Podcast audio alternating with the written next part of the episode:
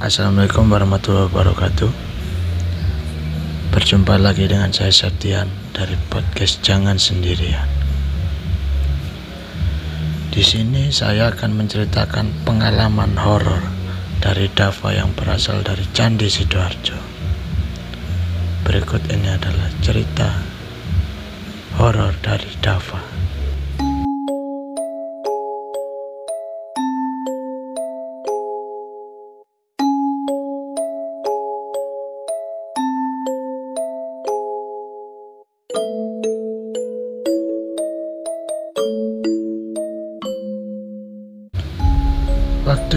Tahun 2016, saya ditugaskan bekerja di Bandung selama dua bulan. Dan kebetulan, sebenarnya saya sudah disiapkan mes buat sementara ditinggali selama masa bekerja. Namun, saya memilih untuk ngekos karena di mes saya mengalami hal-hal yang aneh. Saya jelaskan urutan dulu karena saya berpindah kos dua kali. Untuk yang di mes, waktu saya pulang dari proyek karena lembur, sampai di mes pukul satu pagi, pasti di mes sepi banget dan kebetulan kamar saya di lantai dua paling pojok. Waktu itu saya berniat buat ke kamar mandi untuk sikat gigi serta membasuh muka dan langsung tidur karena ngantuk banget. Oh iya, toilet di lantai dua ada ada tiga kamar mandi. Berangkatlah saya dari kamar ke toilet. Saya masuk ke toilet yang tengah. Itu hari pertama.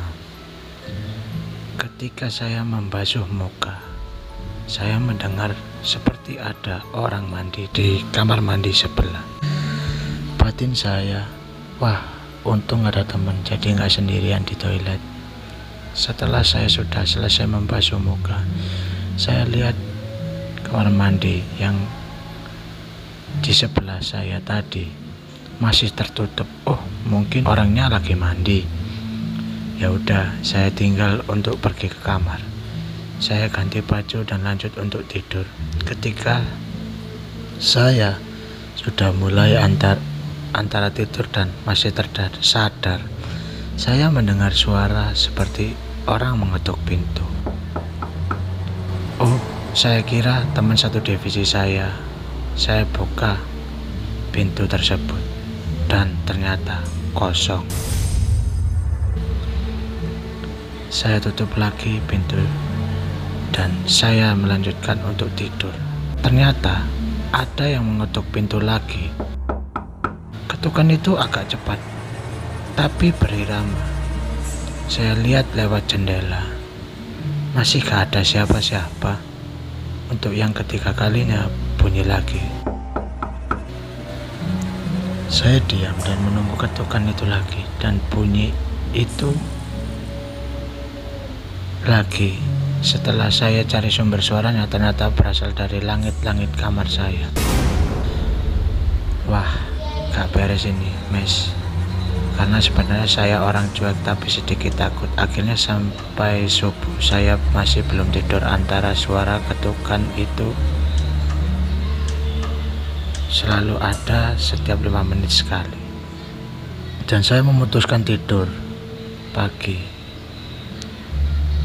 Dan ketika pagi saya pergi ke toilet buat mandi dan ambil wudhu sobat kebetulan ada teman satu divisi proyek sama saya mau ke toilet. Saya dan dia nungguin orang yang di toilet tapi toilet yang ketiga itu terbuka dan lampunya tidak hidup atau gelap. Saya menyuruh teman saya buat kamar mandi ketiga itu. Tapi teman saya bingung merukat dan mengerutkan jidat. Ke toilet pojok aja mas. Kosong. Ngapain nunggu yang lain masih mandi? Teman saya ngomong kamar mandi ke nomor tiga itu kosong. Itu cuman buat penyimpanan gudang barang-barang office boy. Lah saya tanya bukannya tadi malam ada yang mandi di situ ya mas? Waktu saya cuci muka semalam. Teman saya jawab kamar mandi itu udah lama gak dipakai. Langsung saya merasa lemas. Akhirnya saya pindah kos dan jarak juga dekat dengan proyek. Akhirnya saya tinggal di kos itu selama seminggu. Awalnya itu kebetulan hari minggu siang. Ketika saya lagi asik main game di laptop tiba-tiba RD saya telepon suruh ke kantor meneruskan dokumen-dokumen yang belum selesai. Oke lah saya siap-siap buat ganti baju. Tiba-tiba RD saya SMS gak jadi. Atau batal buat ke kantor. Oke akhirnya saya lanjut buat ngegame sampai besoknya saya pak dipanggil HRD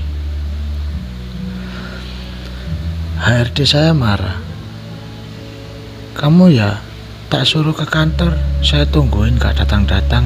Ketika saya telepon yang angkat cewek sambil ketawa-ketawa.